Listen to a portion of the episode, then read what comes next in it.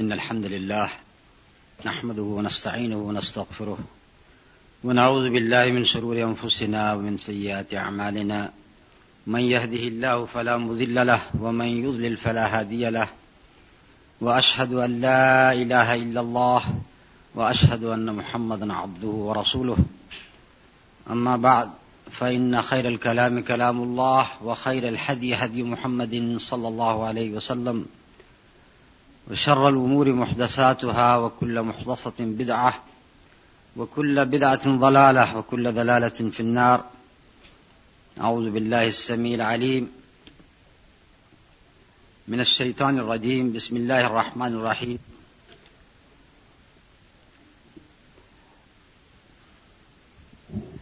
آج کا موضوع قضاء و قدر سے متعلق ہے.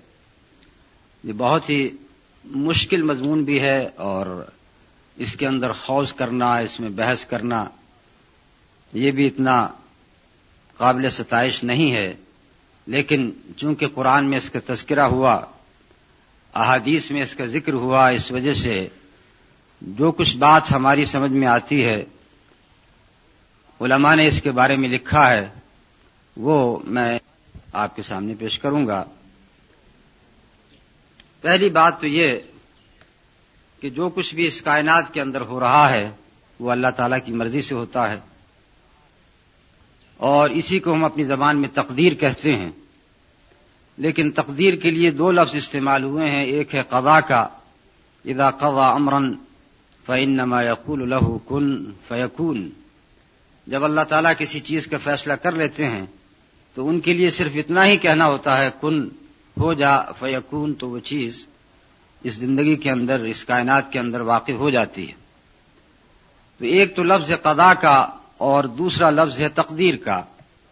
ان نا کل شعین خلق نہ ہو بے قدر ہم نے ہر چیز کو ایک قدر کے ساتھ پیدا کیا ہے۔ اب ان دونوں الفاظ میں کیا تعلق ہے؟ اس تعلق کو واضح کرنے کے لیے ہم یہ کہہ سکتے ہیں کہ جس طریقے سے ایک آرکیٹیکٹ ایک نقشہ بناتا ہے، ایک مکان کا، ایک بلڈنگ کا۔ تو اسے تو آپ کہیں گے تقدیر کہ اس کے اندر اندازہ کیا جاتا ہے۔ اردو میں تقدیر کا جو صحیح مطلب ہوگا وہ ہے اندازہ کرنا۔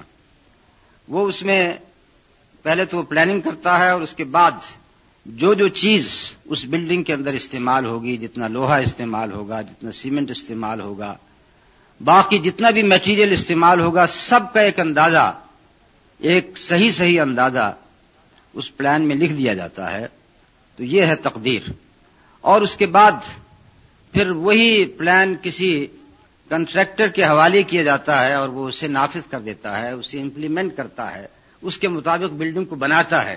اسے پھر کہا جائے گا قضا تو تقدیر کا مطلب ہوا کسی چیز کا اندازہ کرنا اور قضا کا مطلب ہوا اس چیز کو امپلیمنٹ کرنا، اس چیز کو نافذ کرنا، اس چیز کو عمل کے اندر لے آنا۔ چند آیات اس زمن میں اللہ تعالی نے بہت ساری چیزوں کے بارے میں یہ تقدیر کا لفظ استعمال کیا ہے۔ مثلا چاند اور سورج کے بارے میں استعمال کیا و شمس تجری مستقر اللہ ذالک کا تقدیر العزیز العلیم اور سورج اپنے ایک مستقر کی طرف، اپنے ایک ٹھکانے کی طرف چلا جا رہا ہے۔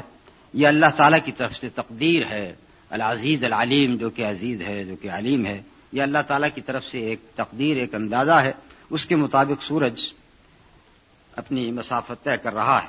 اسی طرح والقمر قدرناہ منازل حتی عاد ارجون القدیم اور چاند ہم نے اس کے لیے بہت ساری منزلیں مقدر کر دی ہیں۔ یہاں تک کہ شروع میں وہ بالکل باریک ہوتا ہے اور اس کے بعد پھر چودویں کا چاند اور اس کے بعد پھر وہ باریک ہونا شروع ہو جاتا ہے اور حتی عاد ارجون القدیم اس طریقے سے واپس آ جاتا ہے جس طریقے سے ایک سوکھی ہوئی شاخ ہوتی ہے کسی درخت کی۔ زمین کے بارے میں ارشاد فرمایا و قدر افیہ اقواتا اللہ تعالیٰ نے زمین کو پیدا کیا اور اس میں جتنا بھی رزق ہو سکتا ہے اس زمین میں وہ سطح کا سارا رزق اس کے اندر رکھ دیا۔ ایسے ہی ہر چیز کے بارے میں ارشاد فرمایا، قد جعل اللہ لکل شعین قدرا۔ ہر چیز کے لیے اللہ تعالیٰ نے ایک تقدیر پیدا کی ہے، ایک قدر پیدا کی ہے، ایک اندازہ پیدا کیا ہے۔ موت اور حیات کے بارے میں ارشاد فرمایا نہ قدر نہ الموت۔ ہم نے اس موت کو تمہارے لیے مقدر کر دیا ہے۔ تو اس سے یہ اندازہ ہوا کہ تقدیر کا تعلق صرف انسان سے نہیں ہے، تقدیر کا تعلق دنیا کی ہر ایک چیز سے۔ اب یہ اللہ تعالیٰ ہی کی طرف سے تو اندازہ تھا کہ اسی زمین کے اندر اللہ تعالیٰ نے تیل کو رکھا، پیٹرول کو رکھا، اور ہزاروں سال سے اس پیٹرول کی ضرورت محسوس نہیں ہوئی۔ لیکن چونکہ اللہ تعالیٰ کو اس بات کا علم تھا کہ ایک وقت آئے گا جبکہ بنی نوع انسان کو اس چیز کی ضرورت ہوگی، تو وہ چیز یہاں پر موجود تھی۔ اور جب اس کی ضرورت محسوس ہوئی، انسان نے اس کو نکال لی اسی طریقے سے پتہ نہیں کتنے ہی خزانے اس زمین کے اندر اور رکھے گئے ہیں اور اپنے اپنے وقت کے اوپر وہ ہمارے سامنے آتے چلے جائیں گے۔ یہ تو تھا مطلب تقدیر کا قضا کا اور قدر کا۔ اس کے بعد جہاں تک تقدیر کا تعلق ہے انسان کی تقدیر کا، ہم اس میں دو چیزیں محسوس کرتے ہیں۔ ایک وہ فیصلے ہیں کہ جن پر ہمارا کوئی کنٹرول نہیں۔ آپ کس گھر کے اندر پیدا ہوئے؟ آپ کے ماں باپ کون تھے؟ کیا اس میں آپ کا کوئی اختیار تھا؟ نہیں۔ یہ سارے کے سارے اللہ تعالی کے فیصلے ہیں اور اسی کے مطابق آپ ایک گھر کے اندر پیدا ہوئے۔ آپ نے اپنے ماں باپ کو نہیں چنا، اللہ تعالیٰ نے آپ کے لیے آپ کے ماں باپ کو چنا۔ تو یہ وہ چیزیں ہیں جن میں آپ کو کوئی دخل نہیں۔ اسی طریقے سے ہر ایک شخص کی موت مقرر ہے اور وہ موت اسی لمحے میں آئے گی جو لمحہ اللہ تعالیٰ نے انسان کے لیے مقدر کر دیا ہے، اسی سرزمین پر آئے گی، اسی جگہ پر آئے گی جہاں پر اس موت کو آنا ہے۔ اسے کوئی شخص ٹال نہیں سکتا، کوئی اس کی تاخیر، اس میں تاخیر نہیں کر سکتا۔ اسے قبل قبل از وقت لانے کی کوشش نہیں کر سکتا، کوشش کرے گا تو اس میں کامیاب نہیں ہوگا۔ میرے ایک دوست ابھی حج کے دوران میرے ساتھ تھے، سنگال کے۔ انہوں نے یہ واقعہ بتایا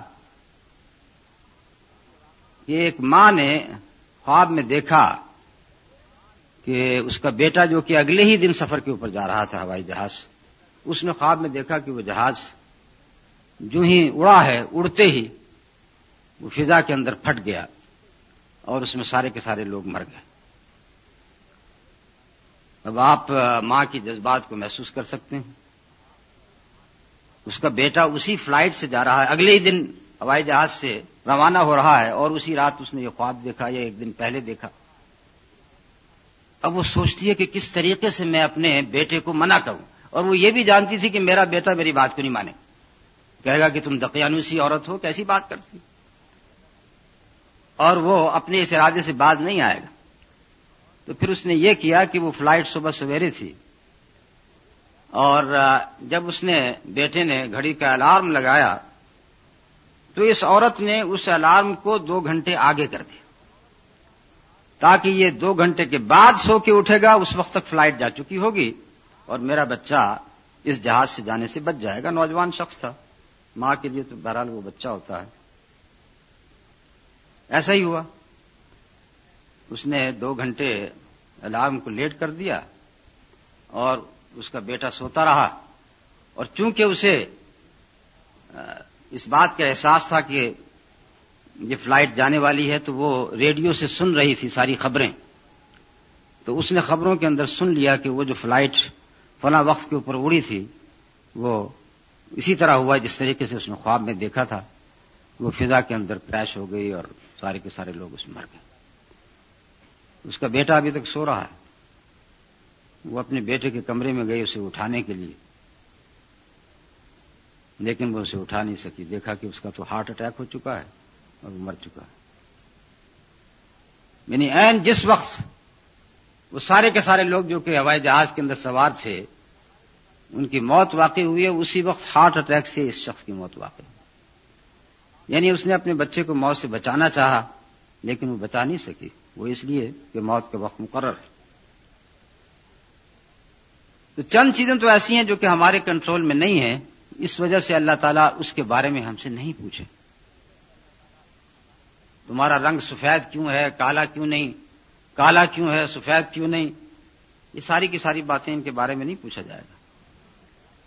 لیکن جس چیز کے بارے میں پوچھا جائے گا، یہ وہ چیزیں ہیں جس پر ہمارا کنٹرول ہے اور ہر شخص اس بات کو محسوس کرتا ہے کہ واقعی مجھے یہ کنٹرول دیا گیا ہے۔ میں اپنی مرضی سے ہاتھ کو اٹھاتا ہوں، اپنی مرضی سے ہاتھ کو نیچے کر رہا ہوں، اسی ہاتھ کو کسی کو مارنے کے لیے استعمال کر لیتا ہوں، کسی کی مدد کرنے کے لیے استعمال کر لیتا ہوں۔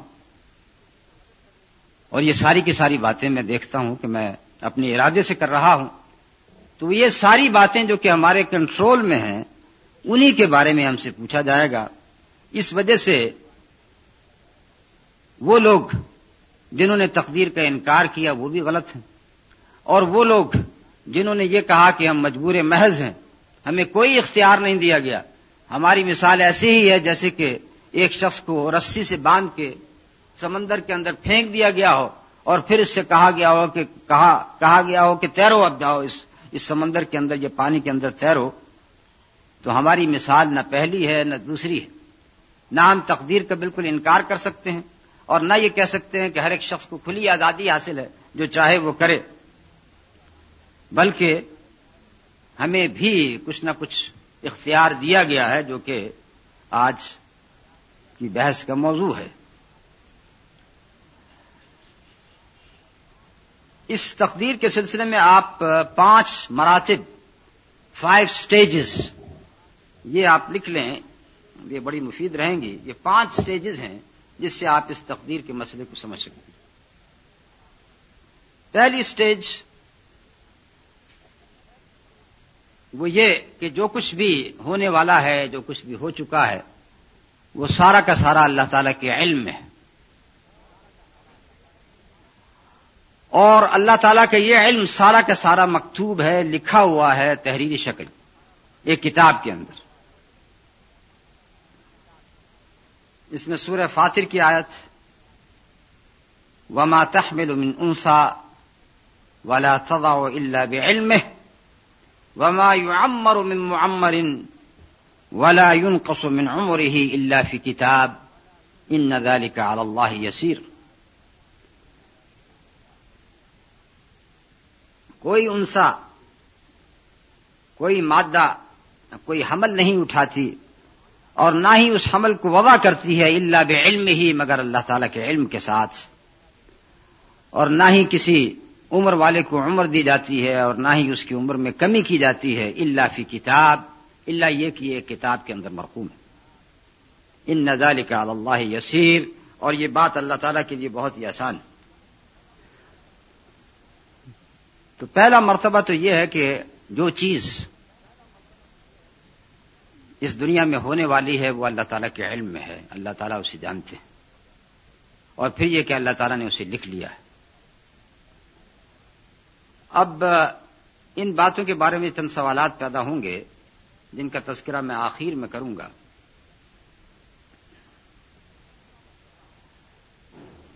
دوسرا مرتبہ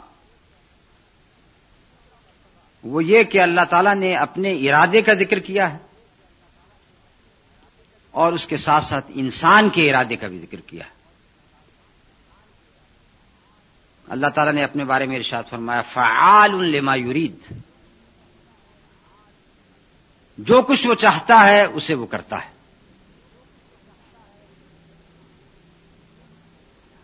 انما امرہ اذا اراد شيئا ان یقول له کن فیکون۔ اللہ تعالیٰ جب کسی چیز کو چاہتے ہیں تو صرف اسے کن کہتے ہیں تو وہ واقع پذیر ہو جاتی ہے۔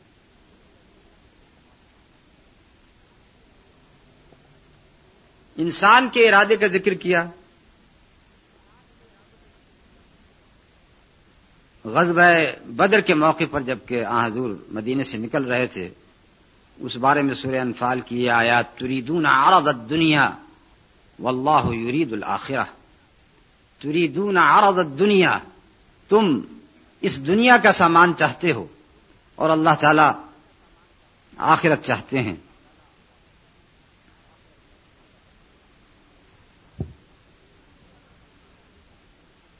ایک دوسرا لفظ جو کہ ارادے کے لیے استعمال ہوتا ہے وہ ہے مشیت جس کا فعل ہے شاہ فرمایا بما تشاؤون الا ان يشاء اللہ رب العالمین وما تشاؤون الا ان يشاء اللہ رب العالمین اور تم نہیں چاہتے ہو اللہ یہ کہ اللہ تعالیٰ چاہتے ہیں جو کہ رب العالمین تو اس میں انسان کی مشیت کا بھی ذکر آ گیا. وما تشاؤون تم نہیں چاہتے ہو مگر یہ کہ اللہ تعالیٰ چاہتے ہیں اور اللہ تعالیٰ کی مشیت کا بھی ذکر آ گیا. اسی طریقے سے ارشاد فرمایا، فمن شاہ اتخذ الى ربه سبیلا فمن شاہ اتخذ الى ربه سبیلا تو جو شخص چاہے وہ اپنے رب کی طرف ایک راستہ بنا لے۔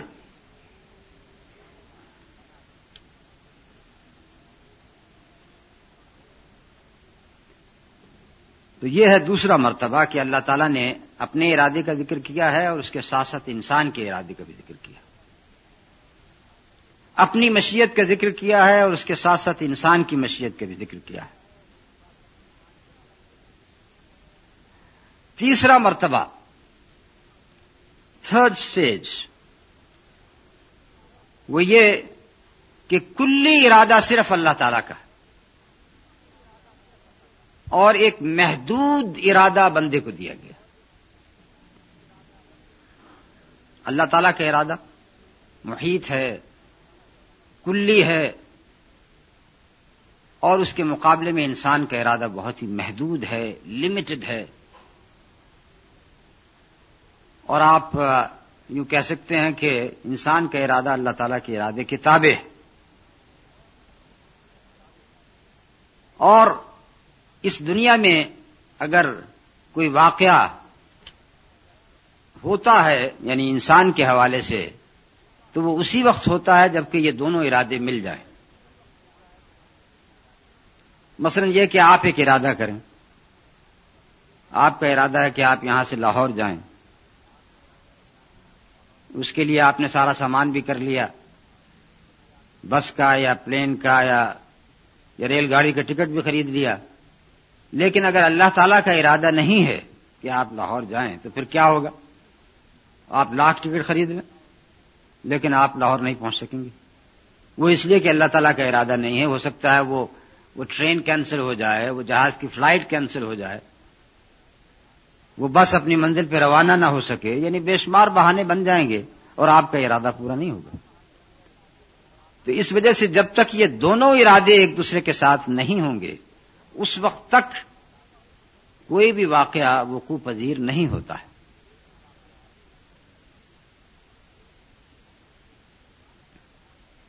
اور اس کی ایک سادہ سی مثال ہے۔ آپ ایک ماچس لے لیں۔ اب آپ ماچس کی تیلی لے کے آپ چاہتی ہیں کہ آگ جلائیں۔ اور اس کا طریقہ یہ ہے کہ وہ ماچس کی تیلی آپ ماچس کے اوپر جو کاربن ہے اس کے اوپر رگڑیں۔ یہ پرانا طریقہ آج کل ماچس نہیں ہوتی، یا ہوتی ہے۔ ہاں جی۔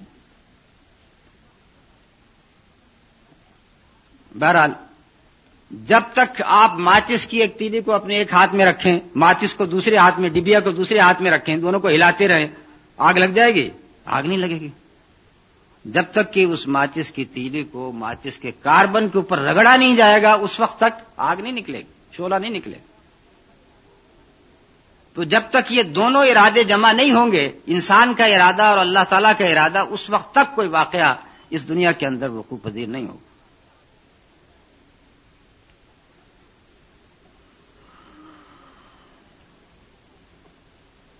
اور اس کی دوسری مثال، اللہ تعالیٰ نے ہر ایک چیز کے لیے اسباب پیدا کیے۔ اگر وہ اسباب نہ ہوتے تو کوئی کام نہیں ہو سکتا تھا۔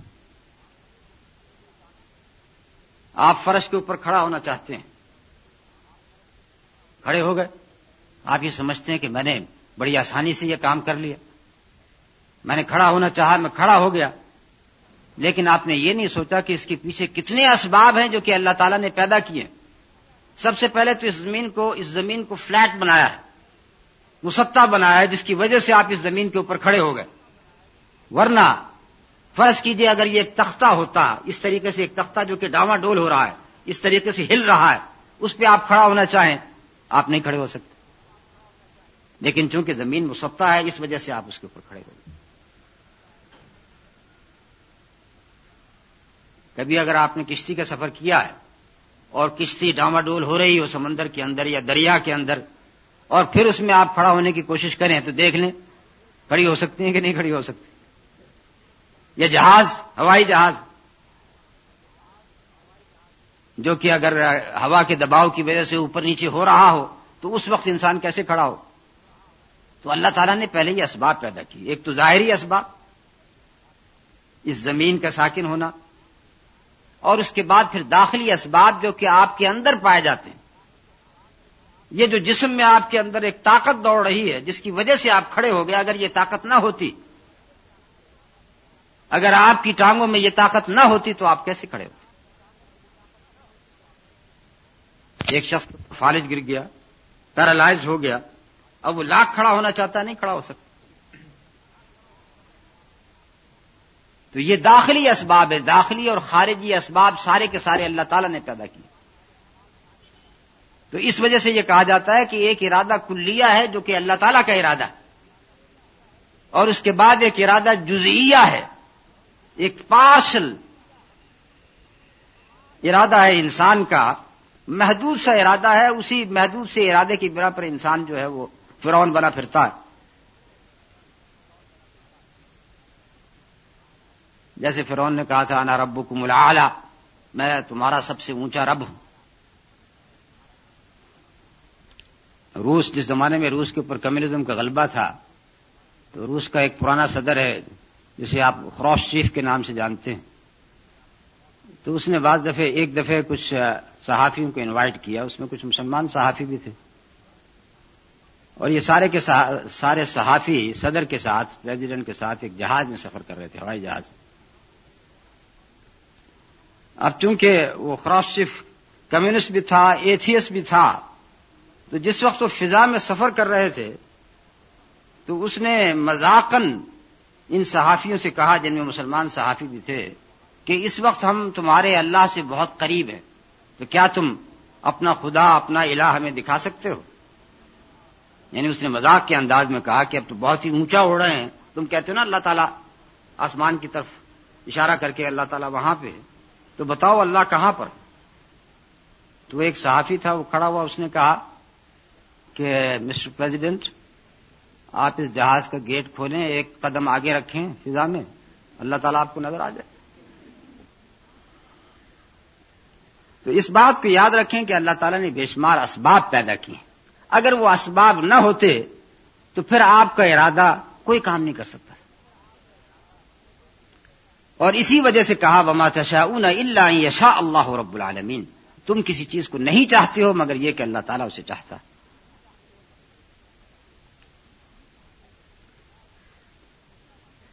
اس کے بعد اگلا مرتبہ ہے، چوتھا مرتبہ۔ وہ ہے اللہ تعالیٰ کی یہ سنت کہ اگر کوئی شخص نیکی کا ارادہ کرتا ہے تو اللہ تعالیٰ اس نیکی کے ارادے کو اس کے لیے آسان کر دیتے ہیں۔ اس کے لیے نیکی کے اسباب پیدا کر دیتے ہیں۔ اور جو شخص بدی کا ارادہ کرتا ہے، اللہ تعالیٰ اس کے لیے بدی کا راستہ ہموار کر دیتے ہیں۔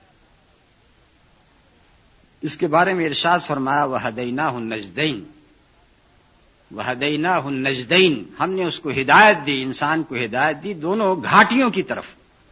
نجد کہتے ہیں گھاٹی کو، ٹیلے کو یعنی ایک خیر کا راستہ ہے، ایک شر کا راستہ ہے۔ ہم نے اسے ہدایت دی ان دونوں ٹیلوں کی طرف۔ اور پھر یہ سنت کہ جو بھی راستہ آپ اختیار کریں، اللہ تعالیٰ اس راستے کو آپ کے لیے آسان کر دیتے ہیں۔ اس کے بارے میں ارشاد فرمایا فاما من اعطى واتقى وصدق بالحسنى فسنيسره لليسرى واما من بخل واستغنى وكذب بالحسنى فسنيسره للعسرى تو ایک راستہ یسرا کا ہے، دوسرا راستہ اسرا کا ہے۔ ایک راستہ آسانی کا ہے، ایک راستہ تنگی کا ہے۔ آسانی کا راستہ۔ اما من آتا و جو شخص اللہ کی راہ میں دیتا ہے، تقوی اختیار کرتا ہے۔ وصدق بالحسنى، اور جو حسنہ نبی صلی اللہ علیہ وسلم لے کر آئے، اسلام اس کی تصدیق کرتا ہے۔ فسن یسر یسرا ہم اس کے لیے یسرا کا راستہ یعنی جنت کا راستہ آسان کر دیتے وہ اما من بخلا وسطنا جو شخص بخل کرتا ہے اور اس کے بعد تکبر کرتا ہے وہ کر ربا حسنا اور حسنا کا اسلام کا انکار کرتا ہے فسن یسر اسرا تو ہم اس کے لیے اسرا کا راستہ یعنی کہ جہنم کا راستہ آسان کر دیتے اور اس چیز کو آپ سب محسوس کرتے ہیں۔ ایک شخص نماز پڑھنے کے لیے جانا چاہتا ہے، گھر سے وہ پہلا قدم نکالے گا تو دوسرا قدم اس کے لیے آسان ہو جائے گا۔ تیسرا اور آسان ہو جائے گا، یہاں تک کہ وہ مسجد پہنچ جائے گا رمضان کا مہینہ شروع ہوتا ہے، بتیرے لوگوں کے لیے پہلا روزہ رکھنا ہی بڑا شاق ہوتا ہے، بہت ہی مشکل ہوتا ہے۔ آپ نے پہلا روزہ رکھا، اس کے بعد دوسرا آسان ہو گیا، تیسرا اور آسان ہو گیا، یہاں تک کہ تیس کے تیس روزے آسانی کے ساتھ گزر گئے۔ اور اسی طریقے سے ایک شخص بدی کا راستہ اختیار کرتا ہے۔ شراب خانے کی طرف قدم بڑھاتا ہے، تو ایک قدم کے بعد دوسرا قدم یہاں تک کہ وہ شراب خانے میں پہنچ جاتا۔ اس نے بدی کا راستہ اختیار کیا، وہ راستہ اس کے لیے آسان ہو گیا۔ اور جس طریقے سے شرابیوں نے کہا کہ ہر شراب کے پیالے میں سے، ہر شراب کے گلاس میں سے ایک گلاس اور سر اٹھا کے کہتا ہے کہ مجھے بھی پی، میں بھی تیرے انتظار میں ہوں۔ یہ میں کوئی تجربے سے نہیں بتا رہا، اس لیے کہ نوز باللہ، میں نے ہاں، یہ بات میں نے کہیں پڑھی ہے جی ہاں۔ اور اسی طرح نبی صلی اللہ علیہ وسلم کا ارشاد ہے، فکل میسر ان لما خلق۔ ہر شخص کے لیے وہ راستہ آسان کر دیا گیا ہے، جس کے لیے وہ پیدا کیا گیا۔ اور اس کی بہت ہی آسان سی مثال ہے، سادہ سی مثال ہے کہ ایک بچہ بولنا کیسے سیکھتا ہے؟ پہلے وہ ایک کلمہ سیکھتا ہے، پہلے ابو کہتا ہے، امی کہتا ہے، بہرحال یہ امی پہلے کہنا چاہیے یعنی، ورنہ امی ناراض ہو جائیں گے یعنی۔ امی کہتا ہے، ابو کہتا ہے، اس کے بعد سیکھنا شروع کر دیتا اور اس کے بعد پھر بولے چلا جا رہا ہے، طوفان بن جاتا ہے تو یہ بات ہر ایک شخص اپنے گھر کے اندر دیکھتا ہے کہ بچے کیسے بولنا سیکھتے۔ ہیں اسی طریقے سے بچہ چلتا کیسے ہے؟ پہلے رینگتا ہے اور اس کے بعد کسی چیز کو پکڑ کے چلنے کی کوشش کرتا ہے۔ اس کے بعد پھر چلنا شروع ہو جاتا ہے، پھر بھاگنا شروع ہو جاتا ہے، پھر گھر سے ہی بھاگ جاتا ہے۔ ہاں جی۔ تو یہ ہے مرتبہ سالسہ اور مرتبہ، یہ چوتھا مرتبہ ہے، اس کے بعد پانچواں مرتبہ۔ وہ یہ کہ ارادے میں اور اللہ تعالی کی رضا کے اندر فرق۔ یعنی گو اس کائنات کے اندر جو کچھ بھی ہوتا ہے، وہ اللہ تعالیٰ کے ارادے سے ہوتا ہے۔ اللہ تعالیٰ کے ارادے کے بغیر کوئی چیز واقع نہیں ہو سکتی۔ لیکن اس کا یہ مطلب نہیں کہ اللہ تعالیٰ ہر چیز سے راضی بھی ہوں۔ اس لیے کہ اللہ تعالیٰ ارشاد فرماتے ہیں، لا يرضى لعباده الكفر۔ لا يرضى لعباده الكفر۔ اپنے بندوں کے لیے وہ کفر پسند نہیں کرتا ہے۔ لیکن کفر واقع ہوتا ہے۔ کفر واقع ہو رہا ہے، بے شمار لوگ کافر ہیں۔ اس کا مطلب یہ ہے کہ جو لوگ کافر ہیں، وہ بھی اللہ تعالیٰ ہی کے ارادے سے کافر ہیں۔ لیکن کیا اللہ تعالیٰ کو یہ کفر پسند ہے؟ نہیں۔ اللہ تعالیٰ کو یہ کفر پسند نہیں۔ ان اللہ علیہ یرد عباد الکفر۔ وہ ان تشکر یرد لکم۔ وہ ان تشکر یرد لکم۔ اگر تم شکر کرو تو یہ اللہ تعالیٰ کو پسند ہے۔ اور اس کی مثال ایسی ہی ہے، جیسے کہ ہر مملکت کے اندر جیل جیلز بنائے جاتے ہیں، جیل خانے بنائے جاتے ہیں۔ تو ایک بادشاہ یا ایک حاکم جبکہ ایک جیل خانہ بناتا ہے، تو اسے یہ جیل خانہ بنانا پسند نہیں ہے۔ وہ نہیں چاہتا کہ میری رعیت اس جیل خانے کے اندر جائے، لیکن جیل خانے کا بنانا اس لیے ضروری ہے کہ بے شمار لوگ برے کام کریں گے۔ کوئی چوری کرے گا، کوئی قتل کرے گا، کوئی دوسرا جرم کرے گا، تو ایسے لوگوں کے لیے جیل خانہ بنانا ضروری ہے۔ تو وہ جیل خانہ ایک حکمت کی بنا پر بناتا ہے، لیکن اس سے راضی نہیں۔ ایسے ہی ایک باپ اپنے بچے کی تعدیب کرتا ہے، اسے مارتا ہے۔ اسے یہ مارنا پسند نہیں ہے۔ لیکن وہ اس لیے مارتا ہے کہ اگر آج میں نے اسے ڈسپلن نہیں کیا، تو یہ بچہ بری حرکتیں اور زیادہ کرے گا۔ تو مجبوراً اسے مارنا پڑتا ہے۔ یہ ہے وہ پانچ مرتبے کہ جن سے تقدیر کا مسئلہ بہت حد تک واضح ہو جاتا ہے کہ سب سے پہلی بات تو یہ کہ تقدیر علم الہی تقدیر علم الہی ہے اور اس علم کو اللہ تعالی نے لکھ لیا ہے۔ یعنی اس وجہ سے اس سوال کا جواب مل جاتا ہے کہ کوئی شخص یہ کہے کہ بھئی میری تقدیر میں تو لکھا ہوا تھا کہ میں نماز نہیں پڑھوں گا۔ تو اب اللہ تعالیٰ مجھے اس اس کی وجہ سے عذاب کیوں دے رہے ہیں؟ میں جہنم میں کیوں جاؤں گا؟ جب اللہ تعالیٰ نے خود یہ بات لکھ دی تھی کہ یہ شخص نماز نہیں پڑھے۔ ایک شخص نے قتل کیا اور اس کے بعد کہتا ہے کہ یہ تو اللہ تعالیٰ نے لکھ دیا تھا کہ میں قتل کروں گا تو پھر مجھے اس کی وجہ سے جہنم میں کیوں ڈالا جاتا؟ تو اس بات کو سمجھنے کے لیے اس قاعدے کو یاد رکھیں۔ العلم و یتبع المعلوم۔ ولیس العکس العلم یتبع المعلوم. علم معلوم کتابیں ہے، معلوم علم کتابیں نہیں ہے. The knowledge follows what is known what is known does not follow the knowledge اس کی تشریح یہ ہے کہ آپ کے ذہن میں پھول کا تصور ہے، گلاب کے پھول کا۔ یہ علم ہے۔ یہ جو تصور آپ کے ذہن میں آیا، آپ کے دماغ میں آیا، گلاب کے پھول کا کہ گلاب کا پھول ایسا ہوتا ہے، اس کی پنکھڑیاں ایسے ہوتی ہیں، اس کا رنگ ایسے ہوتا ہے، اس کے کانٹے ایسے ہوتے ہیں۔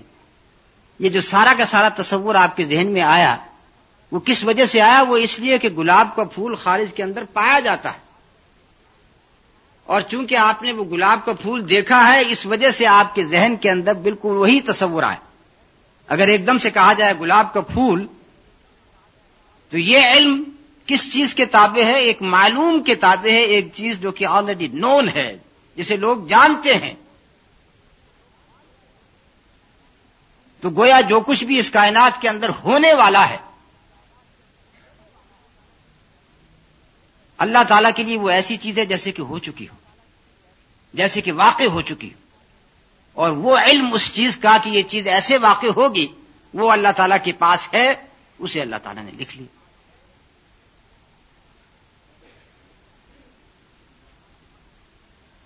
اگر آپ یہ چاہیں کہ گلاب کا پھول ایسے نہ ہو جیسے کہ آپ چاہتی ہیں، بلکہ گلاب کا پھول ہونا چاہیے جیسے کہ ایک ہاتھی ہوتا ہے، ہاتھی کے کان ہوتے ہیں، اتنا بڑا۔ آپ لاکھ تصور میں بیٹھے رہیں کہ اس قسم کا ایک گلاب کا پھول بھی ہوتا ہے، لیکن گلاب کا پھول ایسا نہیں ہوگا۔ وہ اس لیے کہ خارج میں ایسا کوئی گلاب نہیں پایا جاتا۔ تو پھر یہ قاعدہ یاد رکھیں علم و یت المعلوم ولی سلاکس تو جو کچھ بھی اس کائنات میں ہونے والا ہے، اللہ تعالیٰ کے لیے وہ ایسے ہی ہے جیسے کہ وہ واقع ہو چکا۔ اب جس طریقے سے آپ کو وہ جو واقعات ہو چکے ہیں، وہ آپ کے علم میں ہیں۔ کسی شخص کی فوتیدگی ہو گئی، کوئی شخص کسی کا ایکسیڈنٹ ہو گیا، جتنے بھی واقعات ہو چکے ہیں، وہ سب آپ کے علم میں۔ اللہ تعالیٰ کے لیے جو کچھ بھی واقعات ہونے والے ہیں، وہ بھی اللہ تعالیٰ کے علم میں۔ تو جو کچھ معلوم ہے، اس معلوم کو اللہ تعالی نے اپنے علم میں لکھ لیا اور اسی کو کہا گیا کہ یہ ایک کتاب کے اندر ہے اور اس کتاب میں سب کچھ لکھا ہوا ہے۔ تو اس وجہ سے کوئی شخص اللہ تعالیٰ سے قیامت کے دن یہ نہیں کہہ سکتا کہ آپ نے تو پہلے سے یہ بات لکھ لی تھی، اب کس بات کا جرمانہ میرے اوپر کیا جا رہا ہے؟ یا مجھے سزا کیوں دی جا رہی؟ وہ اس لیے کہ اللہ تعالیٰ نے تو یہ بات لکھی تھی کہ یہ شخص یہ کام اس طریقے سے کرے گا، وہ لکھ لیے۔ یہ تو نہیں کہا تھا کہ تم ہی ایسا کرو۔ اللہ تعالیٰ نے حکم تو نہیں دیا تھا کہ تم فلاں آدمی کو قتل کرو۔ اس کی ایک اور مثال یہ بھی ہو سکتی ہے جو کہ ہم اپنی دنیا کے اعتبار سے کہہ سکتے ہیں۔ کہ فرض کیجیے ایک شخص ایک بچہ بہت ہی بہت ہی شرارتی بچہ ہے۔ نہ صرف یہ کہ شرارتی بلکہ بہت ہی شیطان قسم کا لڑکا ہے۔ تو اس کا استاد اس کی حرکتیں دیکھ دیکھ کے اس کے بارے میں اندازہ لگاتا ہے۔ اندازہ یہ لگاتا ہے کہ یہ شخص جتنا بڑا شیطان ہے، یہ ایک دن بہت بڑا چور بنے گا، چور سے ڈاکو بنے گا ڈاکو سے قاتل بنے گا، پھر ایک دن یہ پکڑا جائے گا، پھر اس کے اوپر مقدمہ چلے گا، پھر یہ پھانسی پہ لٹکا دیا جائے گا۔ فرض کیجیے کہ اس نے یہ ساری کی ساری باتیں ایک کاغذ کے اوپر لکھ ڈالی اور وہ کاغذ طے کر کے ایک لفافے میں رکھ دیا اور وہ لفافہ اسے دے دیا اور کہا کہ اس لفافے کو تم جب بہت کسی مصیبت میں ہو اس وقت پڑھنا۔ اب ایسا ہی ہوا، یہ شخص ایک بہت بڑا چور، ڈاکو اور اس کے بعد پھر قاتل بن گیا اور اس نے قتل کیا، پکڑا گیا، پھانسی کی سزا ہو گئی۔ اب جس وقت پھانسی کی سزا ہو گئی تو اس نے وہ لفافہ کھولا، دیکھا تو اس میں یہ ساری باتیں لکھی ہوئی۔ اور وہ جج صاحب سے کہتا ہے کہ جج صاحب، آپ مجھے پھانسی نہ دیں، وہ میرے استاد کو لے آئیں جس نے یہ ساری باتیں لکھی اسے پھانسی دے۔ اس لیے کہ اس نے آج سے چالیس سال پہلے یہ ساری باتیں لکھ دی تھیں۔ تو وہ سزا کا مستحق ہے، میں سزا کا مستحق نہیں ہوں۔ کیا اس کی بات کو تسلیم کیا جائے؟ اس حوالے سے ایک سوال اور بھی پیدا ہو سکتا ہے کہ اللہ تعالیٰ کے بارے میں کہا جاتا ہے کہ اللہ تعالیٰ خالق خیر بھی ہے اور خالق شر بھی ہے۔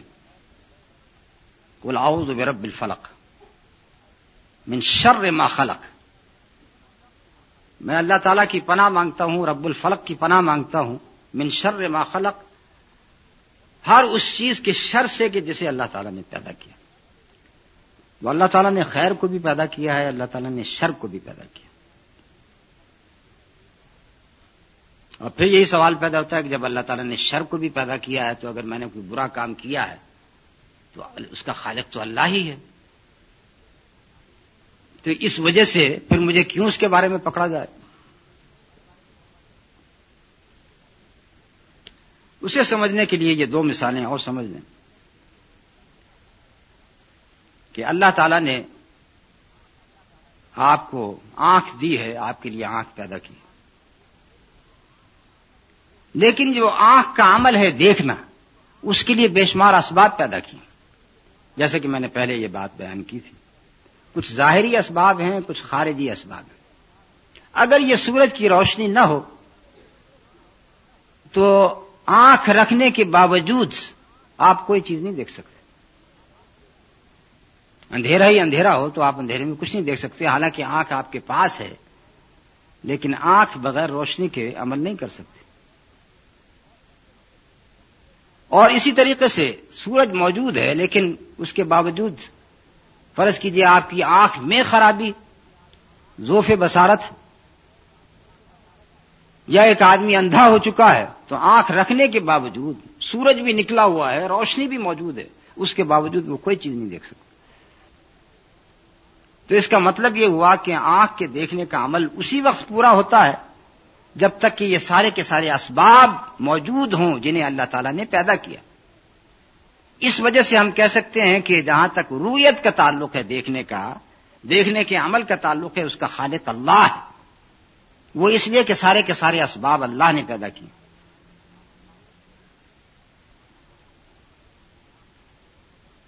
اب آپ اسی آنکھ سے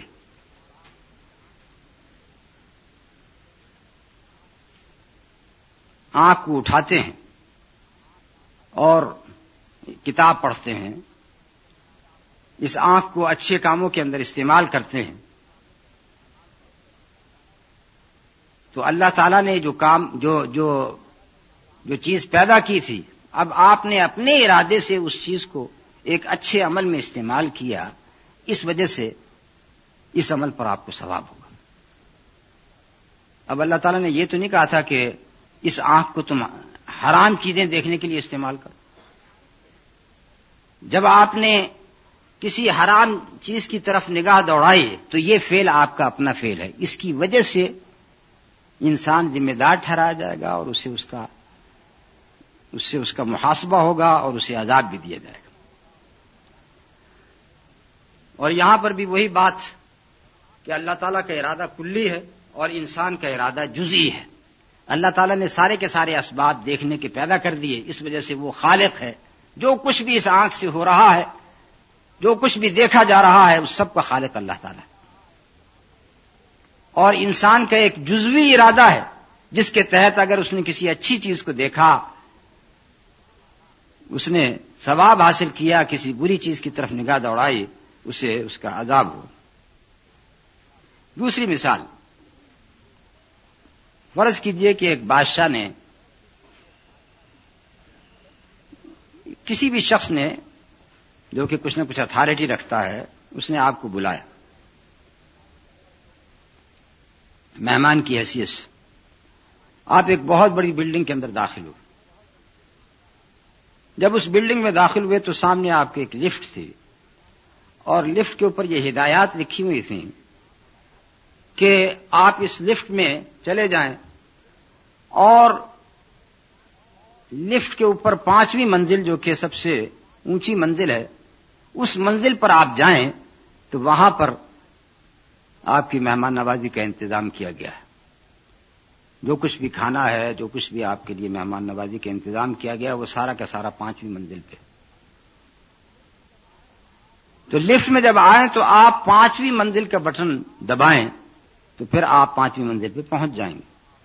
لیکن خبردار کہ آپ نے بیسمنٹ کا جو بٹن ہے یا کی ہے، اسے پریس کیا۔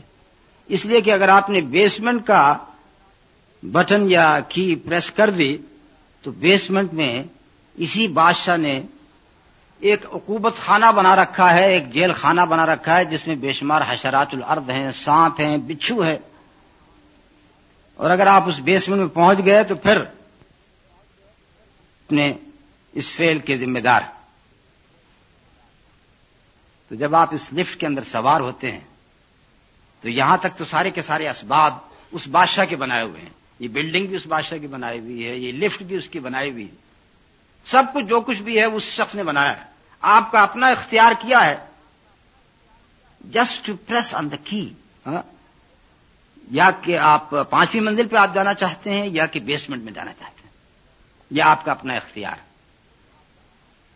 جو شخص یہ ساری کی ساری وارننگ دیکھنے کے بعد، پڑھنے کے بعد پھر بھی جب وہ بیسمنٹ کی کی دبائے گا، تو اس سے بڑا بے وقوف اور کون ہوگا؟ ایک اور مثال لے لیجیے ایک شخص اسی طریقے سے بادشاہ کی طرف سے اس کے لیے بتایا گیا کہ اس نے دو جزیرے دو جزیرے ہیں سمندر میں، ایک جزیرہ جو کہ باغات ہی باغات ہیں، ہر قسم کی اس میں آسائشیں ہیں۔ اور دوسرا جزیرہ جس میں ہر قسم کے وحشی جانور ہیں، آگ ہے ہر قسم کی تکلیفیں ہیں۔ یہ دو جزیرے اس نے بنائے۔ اب آپ کشتی کے اوپر سوار ہوتے ہیں۔ یہ کشتی آپ کے ہاتھ میں ہے۔ کشتی کہہ لیجیے جہاز کہہ لیجیے اور آپ کو یہ ہدایت دی گئی ہے کہ اگر آپ اس کشتی کو، اس جہاز کو دائیں طرف والے جزیرے کی طرف لے جائیں گے، تو وہاں بہت بڑی سیرگاہ ہے، باغات ہیں۔ وہاں پر جا کر آپ جیسا چاہیں اپنے آپ کو انجوائے کر سکتے ہیں۔ اس کے مقابلے میں اگر آپ دوسری طرف جائیں گے، دوسرے جزیرے کی طرف، تو وہاں ہر قسم کا حکومت خانہ ہے، ہر قسم کی تکلیفیں اب یہ آپ کا اپنا اختیار۔ یہ وارننگ دی جا چکی۔ اب آپ جہاز پہ سوار ہوئے اور اس جہاز کو چلانا شروع کیے۔ اب دیکھیے کہ آپ کا فیل ہے صرف اس جہاز کو چلانا۔ جس طریقے سے آپ ایک کار ڈرائیو کرتے ہیں اسی طریقے سے اس جہاز کے چلنے میں کتنی چیزیں مبد معاون ہیں۔ صرف یہ کہ آپ اسے چلا رہے ہیں، اس کی وجہ سے وہ چل رہا ہے نہیں۔ اس جہاز کے نیچے جو منو پانی ہے، جسے کہ اللہ تعالیٰ نے پیدا کیا، اگر وہ پانی نہ ہوتا تو وہ جہاز نہ چل سکتا۔ پھر اللہ تعالیٰ نے یہ چیز پیدا کی کہ اس کے اوپر اگر کوئی مسطح چیز ہوگی جہاز کی شکل کی یا سفینہ کی شکل کی، وہی اس کے اوپر تیر سکتی۔ تو جہاز کا اپنا قد و قامت، اپنا سائز، جس کی وجہ سے وہ جہاز سمندر کے سینے کے اوپر دوڑا ہے۔ پھر جہاز کی اپنی مشینری، جہاز کا اپنا انجن، یہ ساری کی ساری چیزیں ہیں جس کی وجہ سے وہ جہاز حرکت کر سکتا اور سب سے بڑی بات یہ کہ اس کے اندر پیٹرول موجود ہے۔ اگر پیٹرول نہ ہوتا تو پھر وہ جہاز حرکت نہ کر سکتا۔ اب آپ کا فیل کیا رہ جاتا ہے؟ آپ کا فیل صرف اتنا ہے کہ آپ نے سوئچ آن کیا اور جہاز کو چلانے کے لیے جو ابتدائی چیزیں درکار ہوتی ہیں وہ آپ نے کر ڈالیں تو وہ جہاز چل پڑا۔ یہ آپ کا فیل اور اس کے بعد پھر آپ نے اس جہاز کا رخ متعین کرنا ہے، یا وہ دائیں طرف چلا جائے یا وہ بائیں طرف چلا جائے۔ ایک جزیرہ اسے آپ کہہ سکتے ہیں کہ وہ جنت ہے اور دوسرا جزیرہ اسے آپ کہہ سکتے ہیں کہ وہ جہنم ہے۔ اب یہ اپنا، آپ کا اپنا فیل ہے کہ آپ اپنی زندگی کے ساتھ کس طرف چلے جا رہے ہیں؟ یہ بھی ہو سکتا ہے کہ آپ جہنم کی طرف جا رہے ہوں۔ اس جزیرے کی طرف جا رہے ہیں جو کہ حکومت خانہ ہے۔ بہت قریب پہنچ کے پھر آپ کو احساس ہوا کہ نہیں، میں غلط آ گیا اور آپ نے جہاز کا رخ موڑ لیا۔ اسے کہا جاتا ہے توبہ کرنا۔ کہ آپ بہت دور تک ایک غلط راستے کے اوپر آ گئے تھے، لیکن اس کے بعد اللہ تعالیٰ نے توفیق دیا آپ نے توبہ کر لی اور آپ پھر دوبارہ صحیح راستے کی طرف آ گئے۔ بتیرے ایسے لوگ ہوتے ہیں جو توبہ کرتے ہیں، بار بار کرتے ہیں، لیکن اس کے بعد پھر بدی کے راستے کے اوپر آ جاتے پھر بھی یہ اللہ تعالیٰ کا بڑا فضل و احسان ہے کہ اگر آپ نے موت سے پہلے پہلے توبہ کر لی اور اخلاص کے ساتھ توبہ کی، تو پھر بھی آپ جنت کی طرف دوبارہ اپنی کشتی کو موڑ سکتے ہیں۔ لیکن یہ کہ کشتی اس جزیرے کے قریب پہنچ گئی، اس کے پتھروں سے جا کے ٹکرا رہی ہے اور اب اس کا رخ دوبارہ پہلے جزیرے کی طرف نہیں موڑا جا سکتا۔ اگر ایسا ہو گیا تو پھر توبہ کی توفیق نہیں ہوگی۔ اور پھر انسان وہیں پر پہنچے گا کہ جہاں پر اس نے خود پہنچنا چاہا تھا۔ اب ایک اور بات جو اس سلسلے میں کافی ضروری ہے، وہ یہ کہ اللہ تعالیٰ کا علم، اللہ تعالیٰ کا علم ماضی، حاضر، مستقبل تینوں زمانوں کے اوپر محیط ہے۔ ہمارے لیے ماضی ہے، ہمارے لیے حاضر ہے، ہمارے لیے مستقبل ہے۔ لیکن اللہ تعالی کے لیے ہر ایک چیز اس کے سامنے ہے۔ اور اسی وجہ سے جو کچھ بھی ہونے والا ہے، وہ اللہ تعالیٰ کو نظر آ رہا ہے۔ اور اسی وجہ سے اللہ تعالیٰ نے اسے لکھ لیا۔ اب اس کی مثال آپ سمجھ لیں۔ موٹر وے کے اوپر تین گاڑیاں چلی جا رہی تینوں گاڑیوں میں پیسنجر موجود ہیں۔ ایک گاڑی ابھی پنڈی سے نکلی ہے، ایک بیچ کے بالکل بیچ کے ایک مقام پر ہے اور ایک لاہور پہنچنے والی۔ جو گاڑی لاہور پہنچنے والی ہے، اس کے لیے جو جتنا بھی سفر تھا، یہ سارا کا سارا ماضی ہو گیا۔ جو گاڑی ابھی پنڈی سے نکلی ہے، اس کے لیے جتنا بھی سفر ہے، وہ سارا کا سارا مستقبل ہے۔ اسے کچھ نہیں پتا کہ آگے کیا ہو رہا ہے۔ اور جو گاڑی بیچ میں ہے، اس کے لیے کچھ ماضی ہے اور کچھ مستقبل ہے۔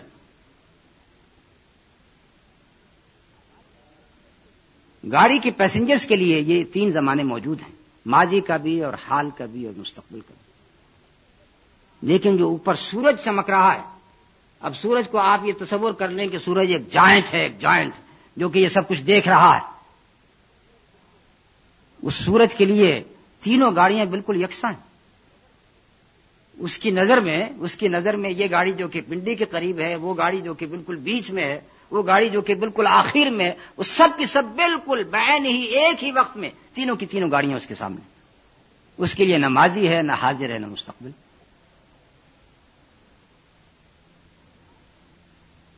اسی طریقے سے اللہ تعالیٰ کا علم، اللہ تعالیٰ کے علم میں ہر ایک چیز۔ ایک اور مثال۔ فرض کیجیے آپ کو ایک نظم یاد ہے۔ اس نظم میں کہہ لیجیے بیس یا بائیس شعر ہیں۔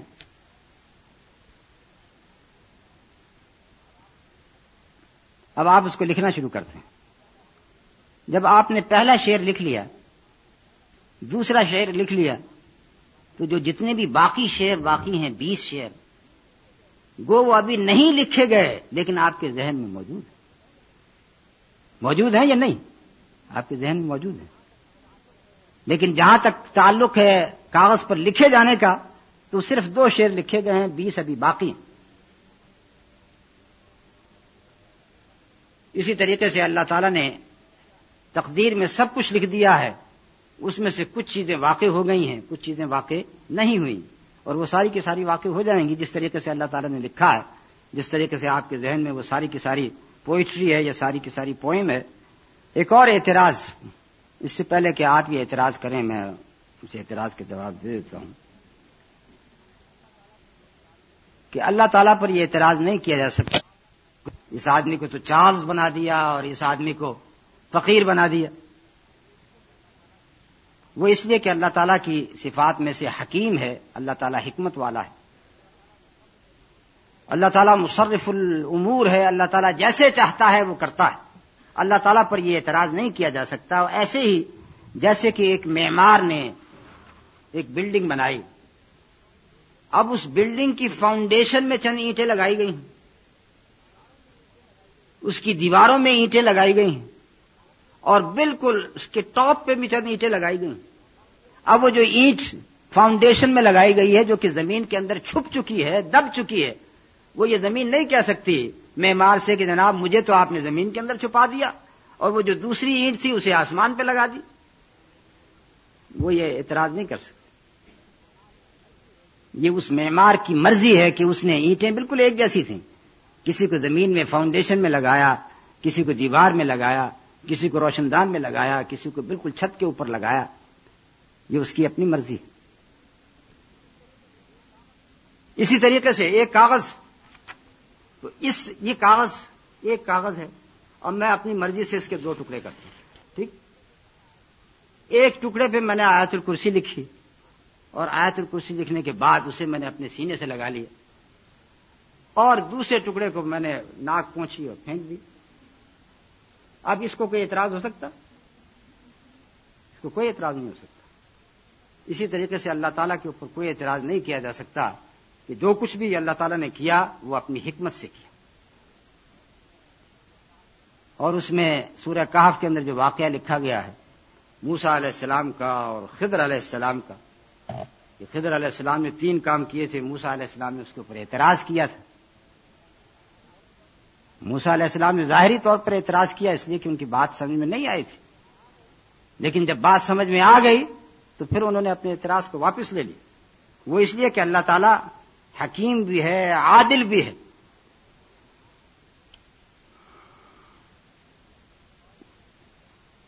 اور اس سلسلے میں ایک آخری بات،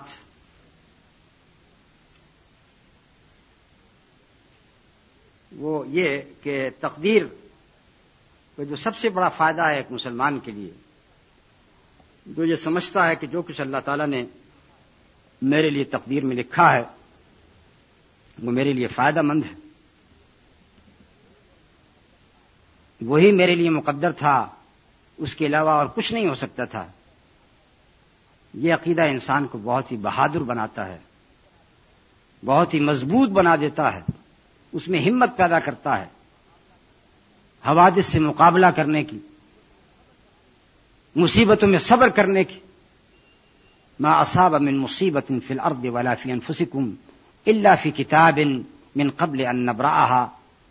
ان ذلك على الله يسير. جو کوئی بھی مصیبت اس زمین میں آتی ہے، یہ تمہارے انفس میں، تمہارے نفوس کے اندر پہنچتی ہے، یہ ساری کی ساری پہلے سے لکھی گئی ہے اور یہ سب کچھ اللہ تعالیٰ کے لیے آسان ہے۔ ان نظار کا اللہ یسیر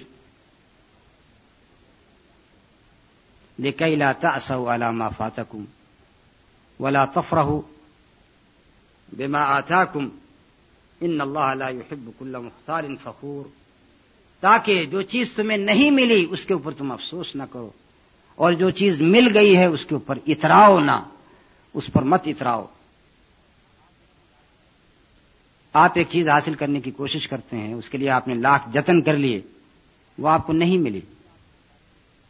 تقدیر آپ کو بتاتی ہے کہ یہ چیز آپ کے مقدر میں نہیں تھی۔ اس پہ افسوس کرنے کا کوئی مطلب ہی نہیں صرف۔ آپ نے اپنی طرف سے محنت کر لی۔ لیکن چونکہ یہ آپ کے مقدر میں نہیں تھی، اس لیے آپ کو نہیں ملی۔ ایک آدمی ایک جاب کے پیچھے بھاگتا ہے، وہ جاب اسے نہیں ملتا۔ اب بعد میں بیٹھ کے آنسو بہاتا ہے، روتا ہے۔ کیا فائدہ اس بات کا؟ یہ بات اس کے مقدر میں نہیں تھی۔ جو چیز اس کے مقدر میں تھی، وہ اسے مل کے رہے گی۔ اور اسی طریقے سے اگر کوئی چیز مل جائے، تو چونکہ یہ میرے مقدر میں لکھی گئی تھی، اس وجہ سے مجھے ملی۔ اس پہ اترانے کی، مٹکنے کی، تکبر کرنے کی کوئی ضرورت نہیں۔ یہ اللہ تعالیٰ کا فیصلہ تھا، اللہ تعالیٰ نے میرے اوپر انعام کیا، اس لیے اللہ تعالیٰ کو اس پر شکر ادا کرنا چاہیے۔ نبی صلی اللہ علیہ وسلم کی حدیث کہ اگر یہ ساری کی ساری امت، سارے کے سارے جن و انس جمع ہو جائیں اور یہ چاہیں کہ تمہیں وہ کچھ دے دیں جو کہ اللہ تعالیٰ تمہیں دینے پہ راضی نہیں ہے۔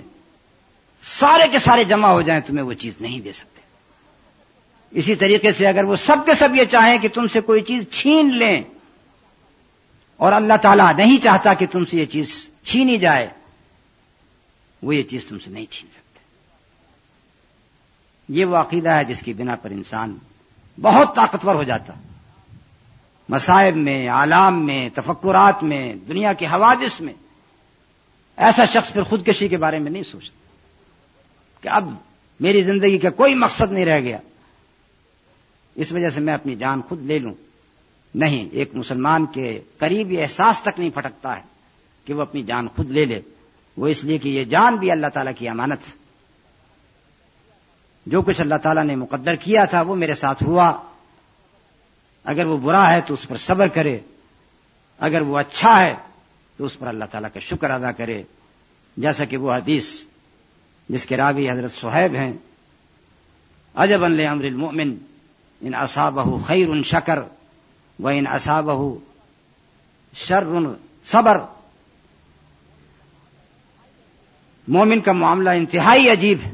اگر اسے خیر پہنچتا ہے تو وہ شکر ادا کرتا ہے، اگر اسے شر پہنچتا ہے تو وہ صبر کرتا ہے۔